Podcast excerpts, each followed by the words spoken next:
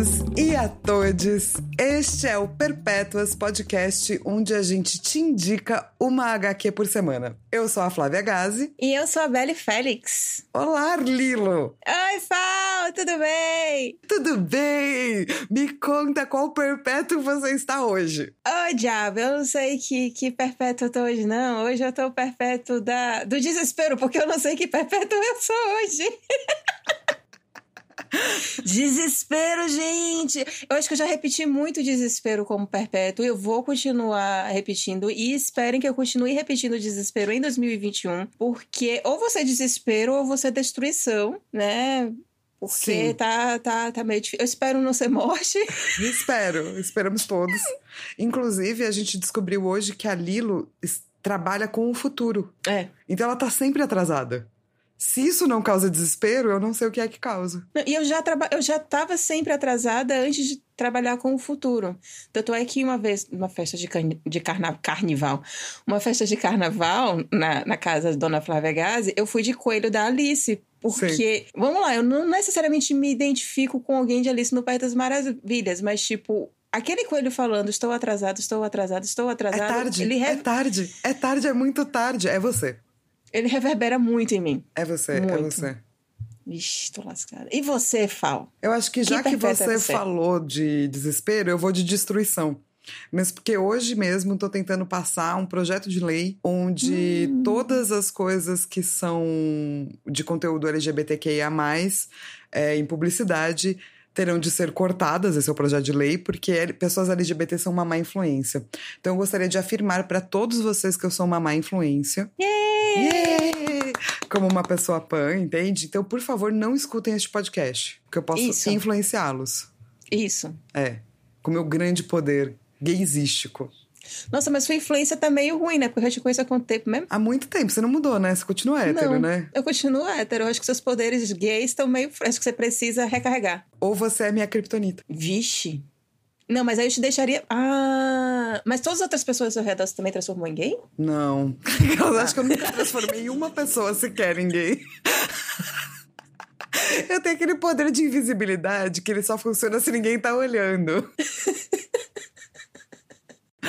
Mas sério, cara, e eu entendo que as pessoas às vezes falam, ah, mas isso aí é cortina de fumaça, blá blá blá. Só que, gente, é, é isso que fez com que ele seja eleito, né, o Bolsonaro. A gente não olhar para certas coisas e não deixar muito claro por que, que a gente acha que esse projeto de lei é absurdo, por que, que ele não pode passar. É tipo, é horrível, é, mas a gente tem que realmente atacar em todas as frentes, assim, ou, ou no caso, se defender em todas as frentes. É, o Brasil acabou de passar, né, para a fase é, vermelha dos países com liberdade de imprensa, né? A próxima Uhum. fase é preto e é ditadura, sacou? Então a gente realmente tem muitas frentes pra batalhar, assim. E eu tô destruição porque, mano, você tem que destruir certas noções mesmo, assim. Então eu tô essa pessoa, assim, raivosa. Se você não E está aí- com raiva em 2021, você está triste. Ou ambos. Se você chegou até esse episódio e você ainda se sente ofendido, ou se é a primeira vez que você tá chegando nesse podcast e você se sente ofendido com essa fala da Fal, pode ir embora, a gente não Pode quer ir. o seu, É, seu view, sabe? Tipo, não interessa a real pra gente. Nem, não vou nem mandar um beijo, é tipo tchau mesmo. É, porque, cara, a gente faz isso aqui porque a gente quer, Uhum. né? A gente gosta muito de falar de HQ. A gente tá só falando de HQs que a gente quer falar. A gente tem um, um, digamos, uma, um preceito. Quem a gente tem que agradar e quem a gente tem que. É a gente mesmo, entendeu? Exato, É isso, acabou. acabou. Inclusive, se você está aqui Ouvindo Você prova- e gostando, não está ofendido? Exatamente. É porque você achou a gente em algum agregador de podcast, que a gente tem no Podbean, no nosso site, www.asperpetuas.podbean.com, sem BR. Isso. É, a gente também tá no Spotify, a gente tá no Deezer, a gente tá no Google Play, a gente tá no Apple Play, a gente tá em... to- Eu só não sei se a gente tá no Amazon Play, mas tipo, meu Deus, Deixa eu checar. mais um. é, é meio des- Isso é meio desesperador. Isso é meio desesperador. A gente tá no Amazon Music, sim. Pronto. Então a gente tá em todos os lugares pra você ouvir as perpétuas. E também você pode ver a gente no Instagram, onde ficam as nossas artes, que são feitas especialmente para os episódios, no instagram.com/barra as perpétuas. E aí, antes da gente começar o nosso tema, que vai ser um tema muito 50 tons de vermelho hum, ou de cinza. Hum. Hum. A gente recebeu e-mail, falou! Eu vou tentar ler rapidamente os dois e-mails, porque os dois foram muito longos. A gente leu os dois e-mails, a gente amou os dois e-mails. Sim, muito. Mas não dá pra gente ficar lendo tudo aqui, porque senão vai ser 50 mil horas de, de podcast. Primeiro foi da Sara Silva, e ela falou: Olá, meninas, esse podcast maravilhoso! Tudo bem com vocês? Meu nome é Sara, e gostaria de agradecer a recomendação dessa HQ é incrível. Conheci Laura Jean Vive Terminando Comigo no canal de Lui Ponto. Ah, era legal o Lui Ponto. Quando apresentou essa HQ maravilhosa e o episódio de vocês apenas me deixou mais ansiosa para ler. Por influência de vocês, comprei Degenerado e devorei toda a HQ em um dia. Muito obrigada pela recomendação. Ao ouvir o episódio dessa semana, não pude não me emocionar com o um comentário da Lilo quando ela disse basicamente: Mulheres lutaram para que você hoje sofresse por outra mina, e tudo bem você sofrer por outra mina, porque você é um ser humano que tem sentimentos. Não foi bem assim a frase, mas ainda assim, eu, como uma mina lésbica, assim como muitas outras minas LGBTQIA, sabemos como como é não ter boas representações lésbicas de casais da cultura pop, principalmente em filmes de Hollywood, onde nossos relacionamentos são constantemente fetich fetichizados, ou como lésbicas ditas mais masculinas são colocadas em caixinhas de agressivas, tóxicas e manipuladoras, sem nenhuma sensibilidade ou até empatia mesmo. Eu vou terminar lendo o e-mail dela todo, gente, desculpa. Ficou muito feliz que um HQ tão sensível e responsável como as que aborda com, com as coisas que aborda, fale sobre relacionamento abusivo entre duas garotas, pois relacionamentos abusivos existem independente da orientação sexual, mas que bom que isso seja tratado com devido cuidado e sensibilidade. Torço de verdade por mais HQs tão bem construídas e desenvolvidas por Laura Jean Vive terminando comigo. Obrigada pela indicação, vocês são maravilhosas. Observação! A pausa Música... dramática. Isso, uma pausa muito dramática aqui. Flávia Gazi, tenho muito crush em ti, mulher! Como pode alguém ser tão inteligente, linda e com uma voz super sexy, tudo ao mesmo tempo? Pronto, falei.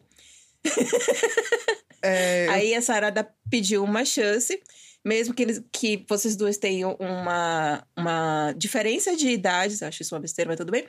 Levando em conta que você faz 40 anos este ano, pronto, falou. É, bom, depois dessa declaração, eu obviamente vou te dar uma chance. Não tem como não, entende? Porque, né? É só impossível. Se você for maior de idade. Importante. E, né, sabendo das decisões que você tá tomando, idade é apenas um número. como uma pessoa, de novo, como uma pessoa pan, estamos aí vivendo, não é mesmo? o mundo existe. Não, mas sério, muito, muito, muito obrigada. Eu acho que é é muito engraçado porque é, a gente que tem esse, esse pé né, na vida do LGBT e tal, é, é muito difícil declarar para meninas, eu acho. Pelo menos pra mim, assim. Tipo, porque eu passei ideia. muito tempo fazendo isso só com caras, né? E daí, meninas, eu nunca sei se elas estão dando em cima de mim ou não. Hum. Ou se elas estão falando que, ai, amiga, sacou? Uhum. Então, é, muito é obrigado por ser muito direta. Isso com certeza me ajuda muito a te dar uma chance, porque daí eu sei que você quer. Ó, que coisa boa. Isso. É. Exato. Achei, achei justo. Pessoas, então vocês já sabem, certo? E aí eu vou pro próximo e-mail, que é do Tiago de Lima, que é um amigo meu de séculos. Há muito tempo que eu conheço o Thiago. Ele não fez um e-mail, ele fez um artigo científico. Do jeito que a Fal gosta, inclusive. É. Ela não, mentira, feliz. pode mandar qualquer e-mail, tá, gente? É que quando as pessoas às vezes mandam artigos científicos, eu só me identifico, que eu sou essa pessoa, né? Verdade. E aí ele se apresentou aqui, ele elogiou. Eu vou realmente passar muito por cima, porque ele escreveu muitas coisas. Gente, desculpa, Ti. A gente leu realmente tudo. Sim. É, e aí ele começou a comentar sobre a Feiticeira Escarlate, de como ele tá, tá mais ou menos animado com o filme do Doutor Estranho, porque pode ser que dê ruim, né? Então a gente não sabe. Ele lançou uma pergunta. Quem vocês gostariam que estivesse escrevendo e desenhando a Feiticeira Escarlate hoje? Tempo! Cara, eu fiquei pensando sobre isso brevemente, porque a gente acabou de ver os e-mails antes de gravar, e assim, eu não tenho a menor ideia, assim. Mas seria muito incrível se alguém totalmente diferente escrevesse uma feiticeira escarlate, tipo uma Gayle Simone da vida, assim, saca? Não sei, porque aí eu, eu gostaria que fosse uma pessoa que tivesse também liberdade editorial. Sim. Porque às vezes isso pode dar. Mas, por exemplo, eu gostaria muito, muito de ver uma Emil Ferris fazendo Feiticeira Escarlate. Puta, imagina! É porque daí você já tá indo pra um ramo da, da improbabilidade muito louco. Mas seria lindíssimo uma Emil Ferris. Emil Ferris, para quem não sabe, gente, ela fez essa HQ Minha Coisa Favorita é Monstro, que é maravilhosa. É, foi um dos melhores lançamentos ano retrasado? Ano passado? Ano retrasado, Ah, né? Ano retrasado, 2019. A gente pode falar sobre essa HQ, inclusive. Super. E eu acho que é uma das melhores coisas da década, inclusive, assim. Acho muito incrível. E seria muito louco essa mulher escrevendo Feiticeira Escarlate. E imagina ela desenhando Feiticeira Nossa. Escarlate só de, na caneta Bic. Porque é isso, né, gente? Ela faz toda a arte dela do quadrinho na caneta Bic. E durante o processo que ela tava fazendo essa HQ, ela tinha. Acho que foi. Não, foi antes desse processo. Ela tinha perdido o, o movimento com a mão dela direito, por motivos de saúde e tudo mais. E ela foi recuperando. Não, acho que foi enquanto ela fazia esse HQ. E ela foi recuperando. E, tipo, ainda assim é um troço absurdo demais. É um negócio Não, sério, assim, é bom. incrível. Fica aí, né, a sugestão pra gente mesmo no futuro, pra gente fazer é, HQs que a gente indica. E, inclusive, gente, é, é legal porque a gente acaba indicando muita coisa, eu acho, que é, acaba sendo ou vem de mulher ou LGBTQIA, mas porque. A gente é um público diverso, né? Então a gente acaba lendo muita coisa diversa também. Então, se você for nas nossas HQs antigas, tem um pouco de tudo que a gente indicou, assim. Não, Uhum. não esqueça de ouvir os episódios antigos. Isso. E aí, tentando fechar aqui o e-mail do, do, do Thiago, ele falou que não leu sobre. Ele não leu ainda Degenerado, mas ficou interessado. E aí ele falou um pouco por alto, assim, sobre cultura queer, coisa que a gente quer estudar mais sobre. É, e aí ele partiu para a questão sobre o salto alto. E aí ele falou coisas bem interessantes de como, basicamente, Luiz XIV Luiz, e muito Luiz XV, ele realmente trouxe a questão do salto como algo chique, né?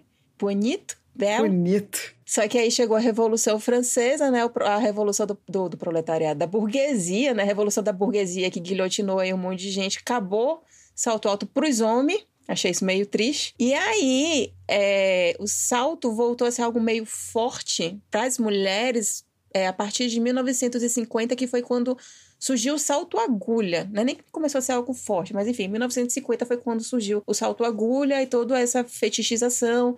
E foi algo que ganhou força com as atrizes de Hollywood. E ele desconfia que talvez isso seja por causa dif- pela questão técnica, né, de câmera, da diferença de altura entre, as entre os atores e as atrizes. Aí ele deixou dois links pra gente, que a gente vai deixar linkado aqui no nosso site. E ele mandou parabéns e tudo de bom hoje e sempre. Obrigada, Ti, pelo seu e-mail. Eu amei muito. Muito, muito obrigada. E é muito interessante essa coisa do salto agulha, né? Como uma coisa técnica. Porque poderia ter ficado no cinema, eu acho. Mas tudo que vai do cinema vem pra Porque salto agulha é muito tortura, não é? Veja, a sua pessoa gosta de fumar e a sua pessoa foi muito influenciada pelo cigarro no cinema. Super. Hoje em dia não tem mais, acho, acho tristérrimo, assim. Aí, oi. Tristérrimo. Mas o salto agulha é uma tortura, entendeu? O cigarro é um prazer que mata. O salto Hum. agulha é uma tortura para os seus pés e para a sua coluna. Faz mal. Se eu não tivesse o joelho zoado, eu ainda iria gostar bastante de usar salto. Eu gosto. Não, eu gosto de alguns saltos, mas não agulha. Hum. Hum. Salto grosso, salto, sabe? Não aquele salto, mano, que tipo, você pode morrer. É legal. Você pode morrer.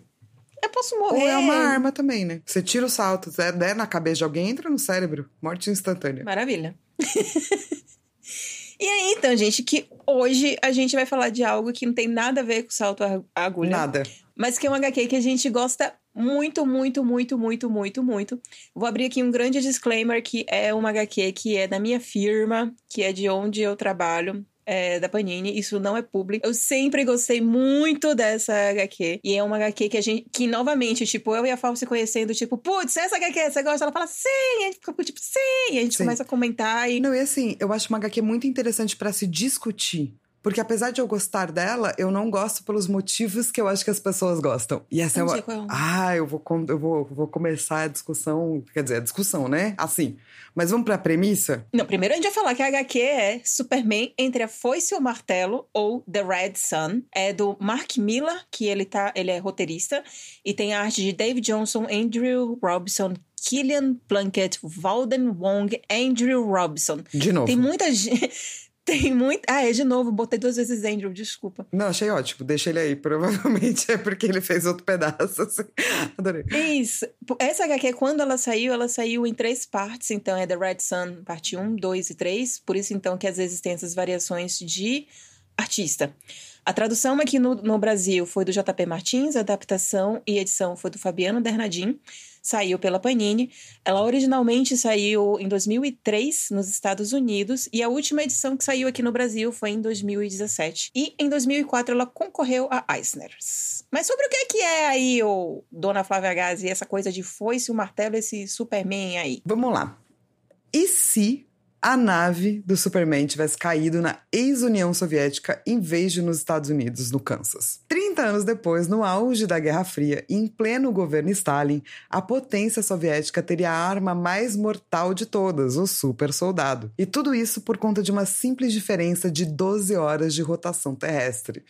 Então, um dos maiores símbolos estadunidenses seria o filho vermelho. Como seria o mundo? Dan, dan, dan. Dan, dan, dan. Eu acho que vale a pena a gente comentar essa coisa do conceito do arif nos quadrinhos, né? E se, que é um conceito muito usado, né? Para tudo, para fazer comédia, para fazer quadrinho sério, para fazer tipo, depois que você estabeleceu o seu próprio lore, você tem direito de fazer e se. Não, então, o Superman, se não me engano, surgiu em 39, né? Então, em 2000 2003 vai ter que ter tido muitos ICs porque por mais que existam reboots e por mais que você refaça o personagem, ainda vai ter umas coisas que você vai querer contar, umas histórias assim diferentes, mas que não necessariamente você quer que aquilo ali vire cânone. Apesar de que no futuro aquilo ali até pode vir a se tornar cânone. Eu ia achar, inclusive, muito fantástico que o Red Sun virasse cânone também. Hum. Cara, seria hum. no mínimo interessante, assim, sabe? É, seria. Mas eu adoro esse conceito, tipo, tanto na ficção científica, geralmente, quando a ficção científica faz, ela faz é, bem sério, assim, né? Eu tenho até uma indicação de livro sobre isso, que é O Homem no Castelo Alto, que é como se o nazismo tivesse ganhado a guerra, né? Depois virou uma série adaptada ali no Amazon Prime. Mas leiam um livro, que é maravilhoso.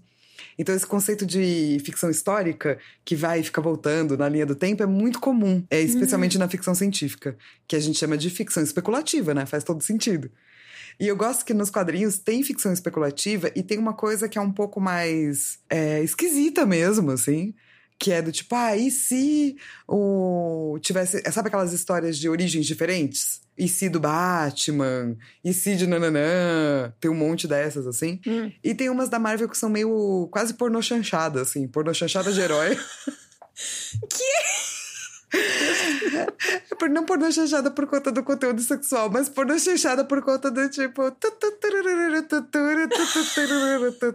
Meio trapalhões. Que eu amo. Tá bom. Trapalhões veio de pornô chanchada, né, gente? Vamos falar a verdade. Nossa, mas tinha. Não, vamos não entrar nessa é, área. Melhor não, melhor não. E aí, que tipo, isso tinha que vir da cabeça do Mark Miller. Para quem não conhece, Mark Miller já fez uma pá de coisa. Ele tem muito essa coisa de roteiros mirabolantes, e eu acho que ele também realmente ficou famoso com outro What If, que foi o Vingadores Ultimato. É Ultimato? Não, qual é o nome mesmo? Fala. que eu esqueci o nome. Muito bom, tipo, faz cinco segundos, assim. Os Supremos? Os Supremos, porque Isso. os Supremos foi o que deu base para o filme dos Vingadores que a gente tem hoje. Só que quando os Supremos saiu em quadrinhos, não era é, cânone. Aquilo ali era um grande what if, era o, o, universo Ultimate da Marvel. Que, tipo assim, isso aqui, gente, vocês não levem em conta que existe um, um, um Homem-Aranha negro, sabe? Não levem em conta que isso aqui existe, depois eles terminaram incorporando. Então ele é um cara. E Guerra Civil, né? Que eu amo, da Marvel. Também foi, também foi dele. Mas sim. E também o, o, o, Guerra Civil. Eu acho que ele fez o. Bom, acho que ele fez todos mesmo, pelo o que eu me lembro. Principal, sim. Sim, sim, sim. Então, na Marvel e na DC, ele já é um cara que foi criando todos esses roteiros muito loucos e aí depois ele também ele terminou criando o selo dele, que é o Mila World. E é muito bizarro, e eu vou falar bizarro isso de uma forma positiva, tá, gente? Como todos os roteiros deles, você termina de ler, você tem uma sensação de que, tipo, putz, isso daqui dá para você entregar na mão de um diretor, de um cineasta, ele vai adaptar do etapa. Sim. É bizarro. Eu acho Sim. bizarro isso. O que eu mais gosto dele é que ele oferece. Ele planta coisas. Isso eu gosto muito. Tipo, a saga da Guerra Civil, ela plantou muita coisa, que depois foi virar um bom Capitão América, porque o Capitão América que eu gosto é depois da Guerra Civil. Então ele vai plantando coisas, assim. E eu acho que autores que sabem fazer isso são muito bons, saca? Uhum. É... E eu acho que ele tem uma pegada muito aventuresca, uhum. que é muito gostoso de ler. Porque uhum. é uma aventura. Então, Total. É, tipo assim, tem muita gente que lê, pelo menos eu, né? Daí, Lilo, depois você me diz o que, que você acha e como é que é pra ti. Mas tem muita gente que lê Entre a Foice e o Martelo como se fosse uma obra de política. Eu não acho. Porque eu acho que o comunismo tá retratado errado, o capitalismo tá tratado errado, eu acho que tem um hint ali de anarquismo que tá tratado errado também. Eu leio como uma obra aventuresca, entende? Não, gente, é total aventuresca. Quem acha que é algo político precisa ler obras políticas. Se quando essa pessoa vai gostar de obras políticas real, oficial? Sim, porque eu acho que é muito injusta a comparação que algumas pessoas fazem dele com o Watchmen. Porque, assim, é óbvio que você só vai ter um Superman entre a foice e o martelo depois que você vai ter um Watchman. Porque o Watchman vai abrir a cabeça da, do mercado de quadrinhos inteiros. Mas o Watchman é político. E, apesar de falar de comunismo, Superman entre a foice e o martelo não é tão político assim. Ele é aventuresco, sabe? É só falta vendo isso, mas eu tô meio boca é, aberta porque tá... eu, não, eu não sabia que as pessoas comparavam entre a foice e o martelo com o Watchmen. Sim, sim. E as pessoas tendem a achar que então a Foice e o Martelo é um tratado sobre comunismo e capitalismo e tal, e não é, entendeu? É uma aventura do Superman muito legal, super interessante, que se você ler assim, você não vai se frustrar, pelo contrário, você vai amar. Se você tentar ler com uma pegada do tipo, ah, Watchman, você vai se frustrar. Porque o cara não foi atrás de preceitos políticos, ele foi atrás de, tipo, aventura, diversão, é, uma galera de, tipo, toda a trupe dos Lanternas Verdes tentando destruir. No... É isso que ele quer, entendeu? Não, é. ele pegou algumas ele pegou alguns pontos chaves sobre o capitalismo e o comunismo. Claro. Ele realmente Temático, gosta de... assim, né? É, ele gosta de pegar esses dois temas e contrapor um ali contra o outro, mas eu acho assim que, por mais que Mark Miller, vamos lá, acho que se não me engano ele é escocês. Ele é escocês. Ele ainda tem alguma, algum pezinho ali mais a favor do capitalismo sempre quando ele vai traçar alguma crítica ao comunismo, ele imediatamente aparece algum personagem brota assim da terra e fala: "Não, mas é porque, né, nos Estados Unidos também tá assim". Sabe? Então assim, as coisas que ele vai criticando que existem no comunismo, ele também vai criticando no capitalismo. E ele de uma forma muito leve, gente, nem um pouco aprofundada, sem nenhuma base teórica, ele vai falando que tipo, olha, não são tão diferentes assim, hein? Porque é isso, ele tá falando sobre a humanidade, né? Esse é o lance. Do tipo, enquanto você, quando você vai pegar um ótimo, que é outro quadrinho que uma hora a gente, obviamente, vai ter que abordar aqui, né, no podcast. Meu Deus do céu. Mas quando você pega um ótimo da vida, você tá falando de uma pessoa que foi lá e ele realmente queria trazer política. Então, o Arif do Alan Moore é um what if, né, um e se, totalmente da ficção científica. O e se do Mark Miller não é da ficção científica ele é aventuresco. E eu acho que a pessoas que talvez não estejam acostumadas com quadrinho, quando elas leem esse EC, você já coloca na, na ficção especulativa, entendeu? Como se fosse ficção científica. Mas não é. A, a visão de política dele, para mim, não que seja errônea, eu gosto do que ele faz, mas é um pouco pastel, entendeu? É tipo é arquetípica, é quase, sei lá, pastelaria mesmo, assim, entendeu? Isso é comunismo, isso é capitalismo. Não é que ele tá errado, é que não é profundo. Então não é uma crítica. É divertido. Não, inclusive é por isso que eu gosto de ler Mark Miller, porque eu sempre quando eu quero ver. Sabe quando você liga a sessão da tarde, você quer ver só uma aventura? Você liga a Netflix, você liga a Amazon Prime, que seja, que você assina. Nossa, gente, eu quero só descansar e me divertir muito você vai ler um HQ do Mark Miller, porque é uma aventura muito divertida de você Sim. ler e acabou. E cheia de coisas, assim, né? Tipo, cheia de coisas interessantes, e cheia de personagens interessantes. E ele consegue trazer profundidade nesse sentido aventuresco, assim. Mas não esperem um tratado de política. Leiam com diversão no coração. Inclusive, eu amo muito quando eu tô com minha camiseta do, do Superman Foice o Martelo, né? Que é o símbolo classicão do Superman com a Foice o Martelo. E a galera acha que, tipo, eu sou comunista. E eu fico tipo. Ai, amigo, vai ler HQ, você vai gostar, vai. Sim, tipo, acho que a HQ, a única coisa que ela não retrata, nem, nem em termos de arquétipo direito, é o anarquismo. É, mas a gente chega lá. E... Nossa, mas eu tenho dificuldade sobre anarquismo, então. Exato, mas é isso. Eu não acho que é o papel da HQ e ele não se propõe a fazer isso em nenhum momento, assim. Então, isso. se você pensar nele como uma história de e se aventuresca do Superman, ela é genial. Então, esqueçam Watchman e leiam, tipo, por ela, assim, saca? Inclusive, ele começa. Eu gostei muito quando ele começa a definir o Superman, porque ele começa a definir de um jeito que parece aterrorizante, mas é só o Superman que a gente conhece. Só que pelo fato de ser comunista, ele parece ser aterrorizante. Então ele fala assim: que é mais eficaz do que uma bomba de hidrogênio. Um Superman alienígena, comprometido com os ideais comunistas, cuja existência ameaça alterar a posição dos Estados Unidos como superpotência mundial para sempre. Tipo, isso é algo que tem na HQ. E o Superman nunca é definido dessa forma em nenhuma obra estadunidense. E essa é a melhor definição do Superman de todos os tempos, gente. Desculpa. Porque se você não mora nos Estados Imagina assim, vamos imaginar, vamos fazer um e si nosso. Superman realmente nasceu e foi nos Estados Unidos. Você não estaria morrendo de medo? Que, tipo, o mundo inteiro ia ser, tipo, dominado porque, pelos Estados Unidos? Eu estaria. Eu ia estar lendo, tipo, mais eficaz que uma bomba de hidrogênio. Um Superman alienígena comprometido com ideais capitalistas, cuja existência ameaça alterar a posição do mundo. Eu realmente assim, com medo porque eu já Era sei isso. que existe o NSA. NSA. Então, tipo, eles já estão fazendo isso. Eles só não estão botando isso em prática porque ficaria muito feio, mas, tipo, é, mas aí o que, que acontece, né? Quando o Superman Sim. aparece, imediatamente é muito engraçado isso, porque você também, novamente, você não vê isso nas HQs do Superman. É, o presidente dos Estados Unidos se reúne com outras lideranças mundiais para falar sobre aquele perigo. Tipo, cara, eles têm um super soldado, e agora o que, é que a gente vai fazer, sabe? E e é muito bizarro porque em todas as obras que a gente lê do Superman, os Estados Unidos é aquele lugar que vai trazer a paz, que vai trazer a união, que vai fazer o bem, salvar o mundo do perigo comunista, sabe? Só que, tipo, não. Sim, eu acho que é uma das coisas mais geniais que o Mark Miller faz enquanto ele tá escrevendo todos os lados é que ele faz aquilo do tipo, o, o herói é sempre o vilão do lado do outro lado, né? É, o herói de um lado é o vilão de um, do outro uhum. lado, o herói desse outro lado aqui é vilão desse uhum. lado aqui. E ele sabe fazer isso muito bem. Então, quando ele vai trocando de comunismo para capitalismo, comunismo para capitalismo, ele vai, tipo, mostrando como todos eles são heróis e, portanto, todos eles são vilões. E isso é a parte que é genial, assim. Essa é a parte mais divertida, porque ele se permite, né? Daí ele faz brincadeira ele tira sarro de todo não, mundo. Não, eu acho que o fato dele ser escocês, também, ele também se sentiu realmente... mais livre para poder criticar o, o estadunidense médio. Porque ele fala. Quando ele começa a falar quais são os superpoderes do Superman, vou até colocar aqui de novo os óculos para para ler, né? Quais são esses superpoderes.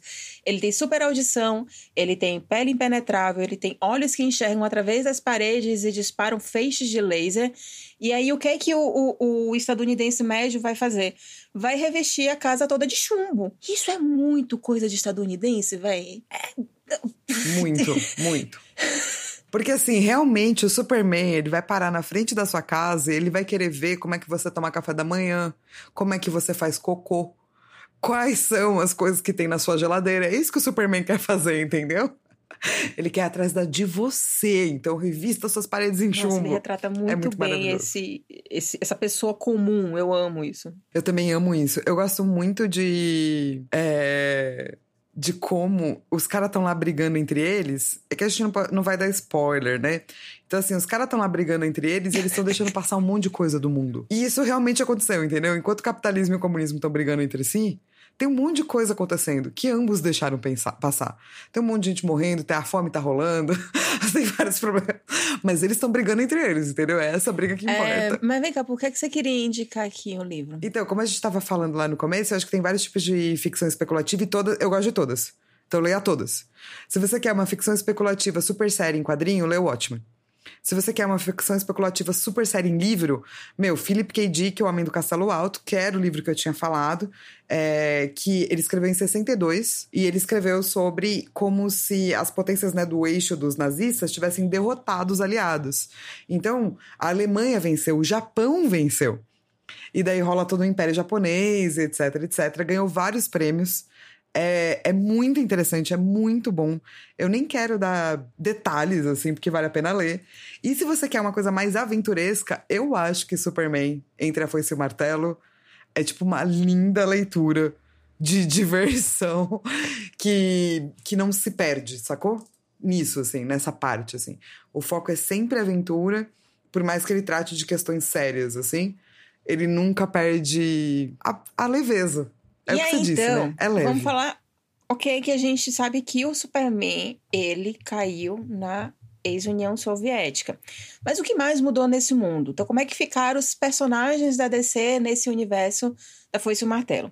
O Superman, ele é soviético. Stalin, ele é o líder político. Lois, ela vai ser namorada e depois vai vir a se casar com Lex Luthor. Porém, ela nutre aquela paixãozinha ali no fundo do coraçãozinho dela, que quando ela vê o Superman, ela se treme toda. Mas o interessante é que a história não usa isso como uma. Não é um elemento ativo da história. Você só sabe disso, mas Não. isso não se torna um women refrigerator Sim. nem nada do gênero, sabe? Não vira um tropo. Não, você só fica Faz com parte da construção da personagem, dela, assim. mas Mas é porque você conhece a Lois Lane, né?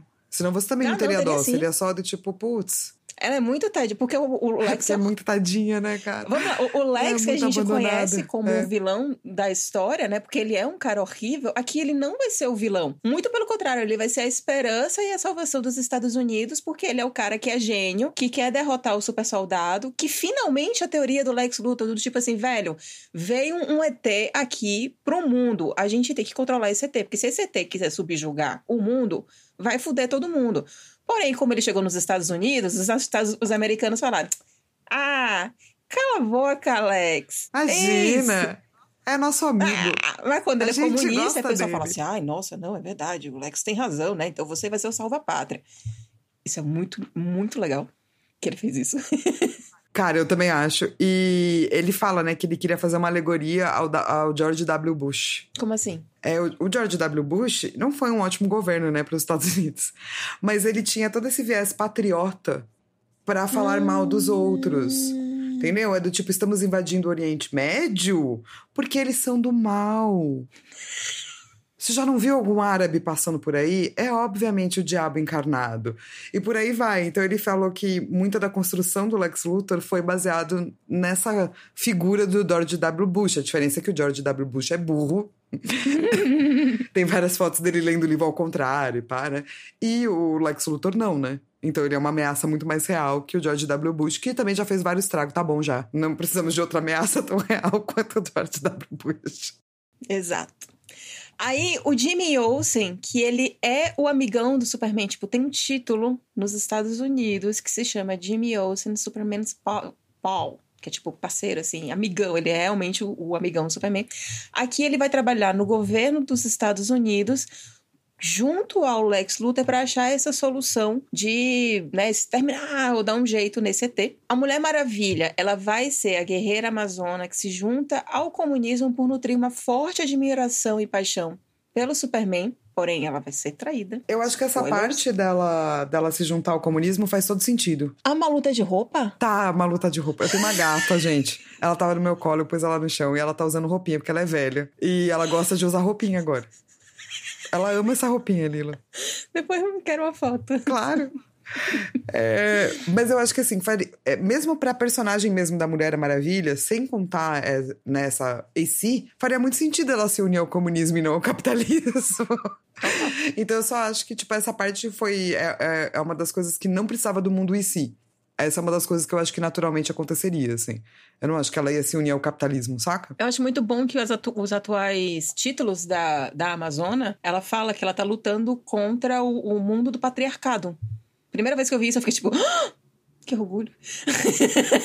É, porque é isso, gente. O capitalismo, ele é uma das coisas do sistema patriarcal, tá? Não sei se você sabe tal e tal, mas um dia a gente pode falar mais sobre isso, blá blá blá. Ou depois indica uns livros e tal, né? É isso. Aí o Batman, né? Tipo, putz, se, se o Superman nasceu na União Soviética, onde é que vai estar o Batman, que é o cara rico dos Estados Unidos? Aqui ele de fato vai ser. é, vai, vai nascer na União Soviética, ele vai ter os pais assassinados e ele vai se tornar uma forte oposição ao comunismo. Então, tipo assim, ele vai ser um fruto do capitalismo de, de, de qualquer jeito no, na, nas HQs. Sim, mas eu acho que nessa visão que eles têm dele, ele é muito revolucionário. Uhum, uhum, uhum. E é por isso que eu acho que imagino eu que o Mark Miller quis colocar ele como uma alegoria aí do anarquismo. Sim. Acho que você tá mais certa do que eu. Por conta dessa questão do revolucionário, saca? Mas anarquismo não é isso. E é tipo, eu entendo, super eu entendo o que ele tava tentando fazer. É que eu acho que o anarquismo, como é muito pouco entendido, ele fica com essa coisa, ah, é a galera que tá matando todo mundo ali, entendeu? Que não é nem comunista, nem, nem capitalista. E, e daí, como esse reflexo do que a comunidade acha do anarquismo, tá perfeito.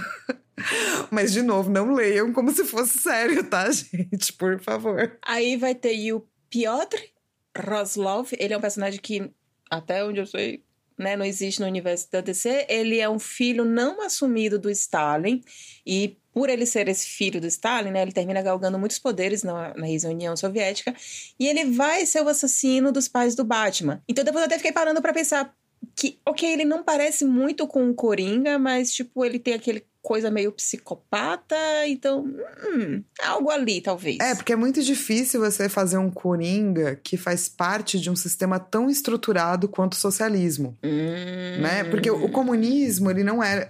Porque o comunismo, ele vem depois do socialismo, né? A gente nunca viu um comunismo acontecendo se você for ler Marx e pá e pá. A gente viu sociedades mais socialistas, assim.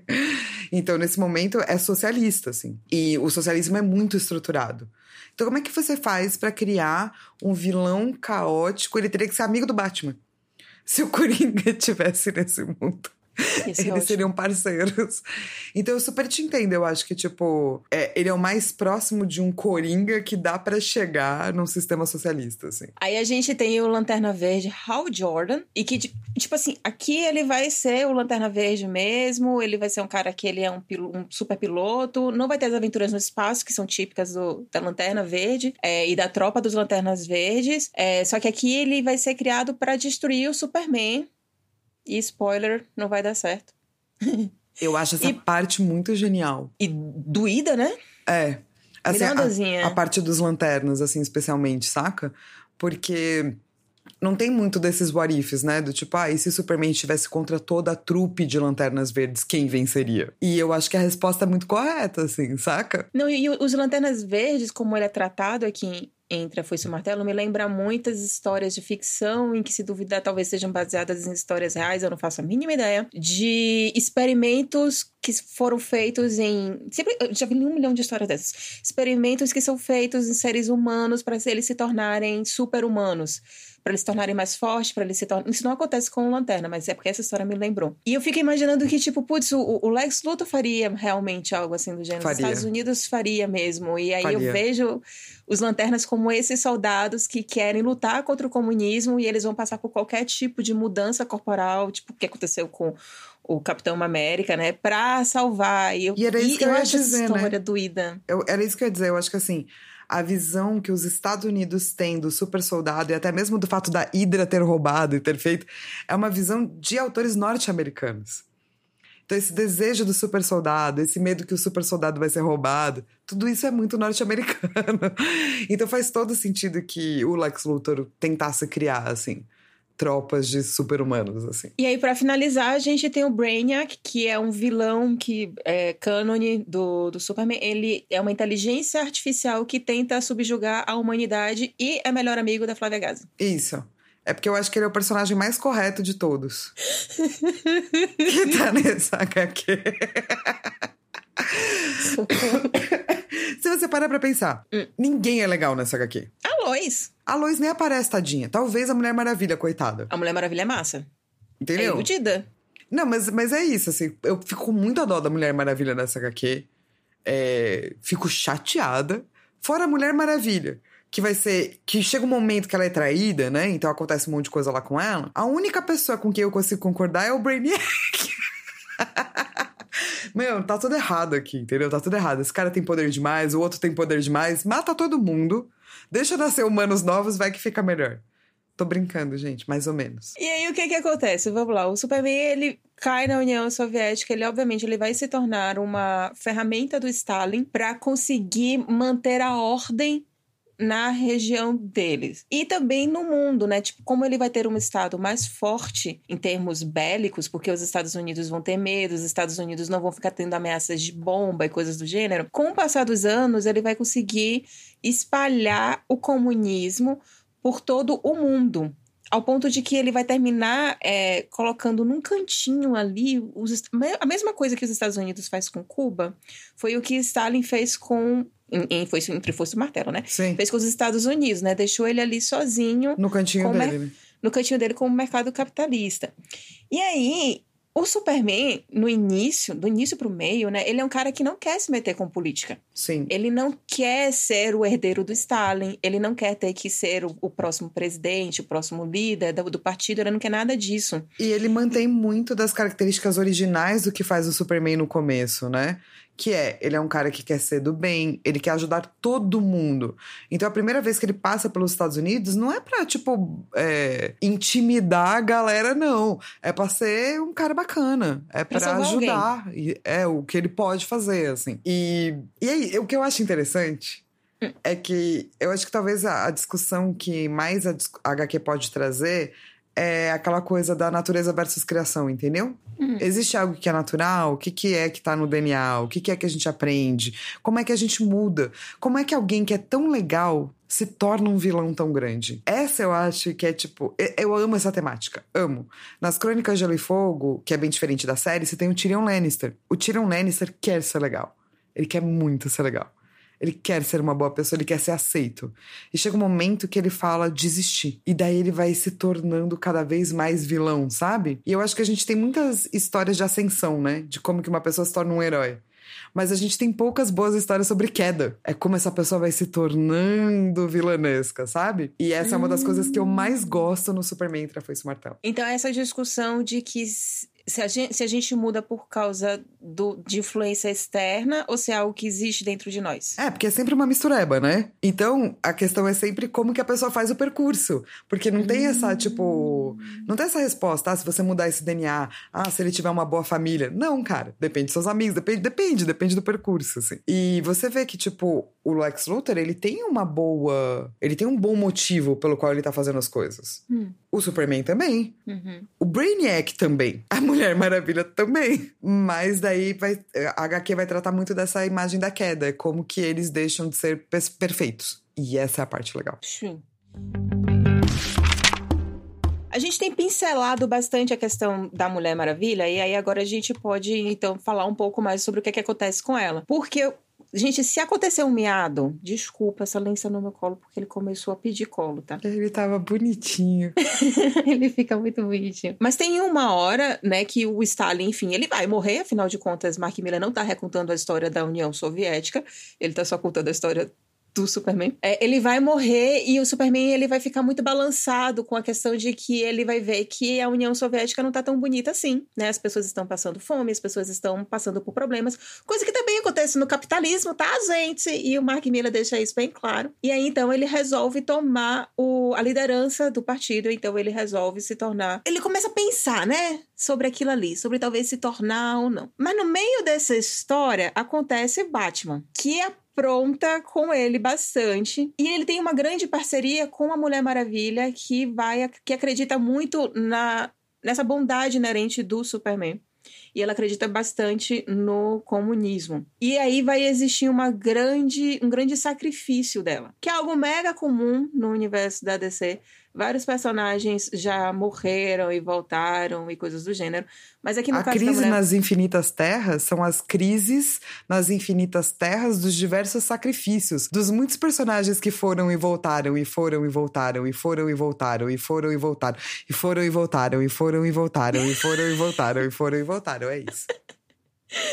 Só que a diferença é que aqui a Mulher Maravilha ela não vai morrer, ela vai sacrificar essa fé dela, a crença da Diana. E então ela que é essa representante da Ilha do Para... Ilha Paraíso, que é você ajudar a humanidade, você ajudar o patriarcado, você trazer paz, você trazer o amor e ela vê que o Superman ele é esse símbolo. E aí ele pede para que ela se sacrifique por uma vingança por algo que o Batman fez. Isso daí vai, tipo, deixar ela fudida da cabeça, cara. Assim, falando de um termos assim bem chulos, sabe? Ela não vai ficar só ferida fisicamente. Que no quadrinho mostra que ela passa, tipo, dias, meses sem conseguir ela, falar. É, o cabelo dela fica inteiro branco, né, gente? É tipo um marco. Ela envelhece. Assim. É. E assim, psicologicamente, porque ela vai porque ela é, ela é essa personagem que acredita nas pessoas e que ela acredita que você pode trazer solução para um determinado problema que não seja violência. Se ela precisar bater em alguém, ela vai dar um. Ela bate, inclusive, no Superman. Mas ela prefere achar uma outra solução. Então, quando ela vê que ela foi traída simplesmente porque o Superman queria ter a vingança dele, ela é muito triste o, o que acontece. Não, o arco dela é muito trágico, é muito triste. É, eu não gosto 100% de como ela é escrita. Não é o arco. É as palavras que saem da boca dela. Hum. Desculpa o que eu vou dizer, mas eu acho um pouco esquerdo macho. Como ele fala de feminismo, entendeu? De, tipo, e eu entendo, 2003, gente. Sacou? Tipo, todas as obras vão marcar seu tempo. Eu não acho que isso é um demérito para ele, de real, assim. Eu só acho que quando você estiver lendo hoje, eu acho que tem algumas falas que você faz meio. Ah, entendi. Obrigado por essa lição de feminismo, Mark Miller. Mas sacou? É tipo. Mas, é, mas não é sobre o arco. Eu acho que o arco é muito interessante. E eu acho que Uma Mulher Maravilha Trágica seria, seria uma HQ que eu leria também, entendeu? Uma, só dela, assim. Tipo, velha e trágica. Eu leria essa HQ. Mas tem algumas falinhas que, relendo hoje, eu fiz tipo. É, ficou um pouquinho datado, assim. Ah, tem o que isso já? Mais de 17 anos, né? É, então... quase 20 anos, né? Tá tudo bem. Quase 20 Tem umas anos. coisas datadas, né? Faz pois é. parte, é. né? E é interessante que nesse mesma esse mesmo acontecimento, o Batman é que vai vir a, a desaparecer. E aí ele vai se tornar esse símbolo, que eu acho que é mais isso que você quer dizer, a questão do, do, do anarquismo. É, porque ele se torna quase um símbolo anárquico, eu acho, assim. Porque, ele realmente, porque o Batman, o Batman, ele tá ali lutando contra o comunismo. Ele não acredita no comunismo, porque ele vem de uma família pobre, que foi morta, foi assassinada por um cara que é líder do comunismo. Uhum. É, ele vê a ameaça que é o Superman de saber tudo, de fazer tudo. Isso daí termina também entrando na questão do grande irmão, que George Orwell ele cunhou isso e o grande irmão vai tanto servir para um lado quanto para o outro, como para o comunismo, como para o capitalismo. Se você tiver uma liderança que é super potente, que vai estar tá ali sempre observando as pessoas, fudeu. E ele tem essa consciência, então o Batman vai ser o cara que vai começar a discutir isso, a combater isso. Então, mas é isso, é muito George Orwell, sacou? É por isso que eu vejo ele como uma alegoria do anarquismo. Hum. E é por isso que eu acho que é uma alegoria fraca para o anarquismo. Bom Batman, alegoria. Por quê? Porque assim, o George Orwell, ele era comunista. Hum. E ele tinha essas visões. E, e é por conta dele ser muito comunista que ele começa a pensar nas críticas de comunismo, que daí ele vai escrever é, A Revolução dos Bichos, que ele vai escrever em 1984. As pessoas hoje na internet que não, não vão atrás, né, para pesquisar, elas acham que o cara era capitalista. Não. Ele era totalmente anticapitalista. Ele era comunista. Mas ele começa a ter ver críticas no comunismo. E então ele vai acabar indo para o anarquismo. Então ele não era capitalista, gente. E o anarquismo, eu acho que quem acaba fazendo as mais duras críticas ao comunismo é o anarquismo. Porque o capitalismo não está interessado em fazer críticas ao comunismo. Ele está interessado em dizer comunismo ruim. Come criancinhas. Exato, feio, e acabou. Então quem está fazendo as críticas reais é o anarquismo. Da mesma forma que o comunismo é que vai fazer as críticas reais ao anarquismo. Porque o capitalismo ele é dominante, ele não precisa fazer crítica real a ninguém, entendeu? Então você não vai pegar nenhum autor que vai fazer, tipo, crítica real. Porque não precisa. E é por isso que, tipo, às vezes as pessoas pegam autores anarquistas e elas acham que são capitalistas, sabe? Ah, talvez, eu, talvez tenha sido por aí também que eu caí, porque na verdade não passou pela minha cabeça o Batman anarquista. Eu só pensei realmente na dicotomia comunismo e capitalismo, porque é algo que o Mila Mas ele tá é uma terceira coisa, área. não é?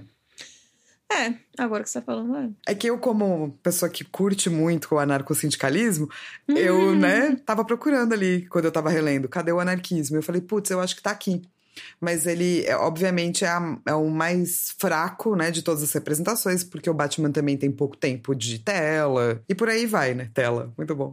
Tem pouco tempo, mas é bem interessante. E uma outra coisa que eu gostaria de adicionar é que quem quiser saber mais sobre o Grande Irmão, sobre o Big Brother, sobre 1984, existe um vídeo das Garotas Geeks, feita por por esta que, vos, que, que me acompanha, Dona Flávia Gazi. É, e a gente vai colocar o link também no site, tá? E aí que tudo isso que a gente tá falando sobre a questão do Mark Miller, ele falar sobre a questão de humanidade, sobre pessoas e não sobre é, essa não se aprofundar na questão política, a gente pode se resumir muito a questão de que de boas intenções o inferno tá cheio. E é isso que vai ser a derrocada de do Superman, né? Por, talvez melhor, talvez, de todos os personagens aqui. Tipo, a Lois, ela queria viver esse casamento perfeito que ela não consegue monogamicamente, e aí ela se ferra. O Lex Luthor, ele queria estar certo, e aí ele vai ferrar a humanidade inteira.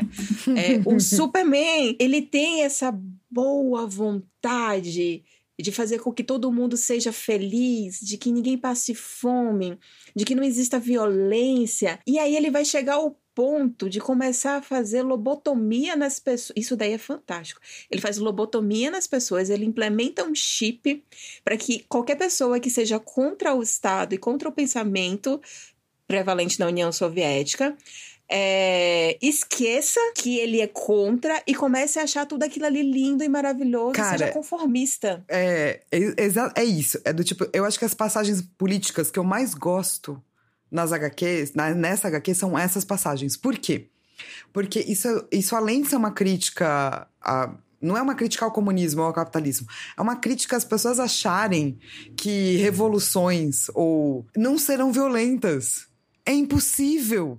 É impossível. Todo é, toda briga humana é uma briga. não tem como. Então, quando você tenta não ser violento, você vai acabar aonde? Fazendo violência também. Porque a violência é uma coisa que a gente tem como ser humano. Da mesma forma que a gente tem empatia, que a gente tem amor. Então, essas são as partes políticas que eu mais prezo. Porque elas são uma crítica à sociedade no geral. Ao que é fazer parte da humanidade, sabe? E isso daí, ok, o Superman não tá batendo nas pessoas, mas ele tá sendo muito mais violento, porque ele tá tirando a liberdade dessa pessoa pensar. E novamente, gente, isso não é porque ele é comunista. Eu vou bater, a, gente, a gente tem que bater muito nessa tecla, que, porque sempre, sempre vai ter aquela pessoa que talvez não entenda. Isso também poderia vir a acontecer numa sociedade capitalista. Assim como isso meio que já acontece nessa sociedade capitalista, que a gente tem as nossas redes sociais em que, sei lá, faz lobotomia sobre a nossa beleza, com os, os filtros que a gente tem de Instagram, ou a questão de você acordar e você ter que olhar o seu celular, sabe? Aos pouquinhos a gente também vai sofrendo isso, só que aqui o Mark Miller só estampou assim na sua cara, esse chip, sabe? Tipo, a cabeça da pessoa raspada, um chip e tipo. Sim. Aqui o seu, o seu líder não violento, o Red Maravilhoso, Sun. né, cara? Muito maravilhoso. É... E, e, é por isso que eu acho que no, no final o Brainiac tá certo. Então, aí, enfim, a gente tá caminhando já bastante aqui pro final. Sim. O, o Brainiac, ele vai ter um papel muito importante relacionado a isso, que vai degringolar numa atitude do Superman. E o final, cara, o final é, é, é muito bom. O final é muito interessante. O Nossa, final é babado. Muito. O final, Nossa. Mig, você vai fazer tipo. É isso aí. E o pior de tudo é que esse final acontece assim nas três últimas páginas. Você não vê que isso vai. Você não prevê que isso vai acontecer. Não, mas o foreshadow tá lá. Não é uma coisa tipo. Não tirou do cu. Sacou? Hum? Não tirou do cu. Tipo, o roteiro não tirou do cu. Apesar de ser rápido o final, existe um mini foreshadow, assim, né? Você vê que as coisas vão degringolando, ah. degringolando. Tipo, não é um Deus Ex Machina, né? É rápido, não. mas não é um Deus Ex Machina. Isso é muito bem construído novamente. Que ódio do Mila quando ele faz esses roteiros bons.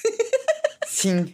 muito ódio. Sério, leio, leio até o finalzinho, porque a cabeça vai dar uma explodida. A primeira vez explodiu, da segunda vez eu fiquei tipo, ai, que legal! Da terceira vez, tipo, ah! É porque é depois bom. você tá lendo de novo, você sabe para onde tá indo e você vai pegando as pistas.